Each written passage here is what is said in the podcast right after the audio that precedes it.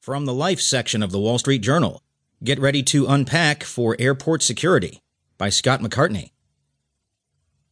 Changes are coming to airport security checkpoints. TSA wants you to declutter your bags.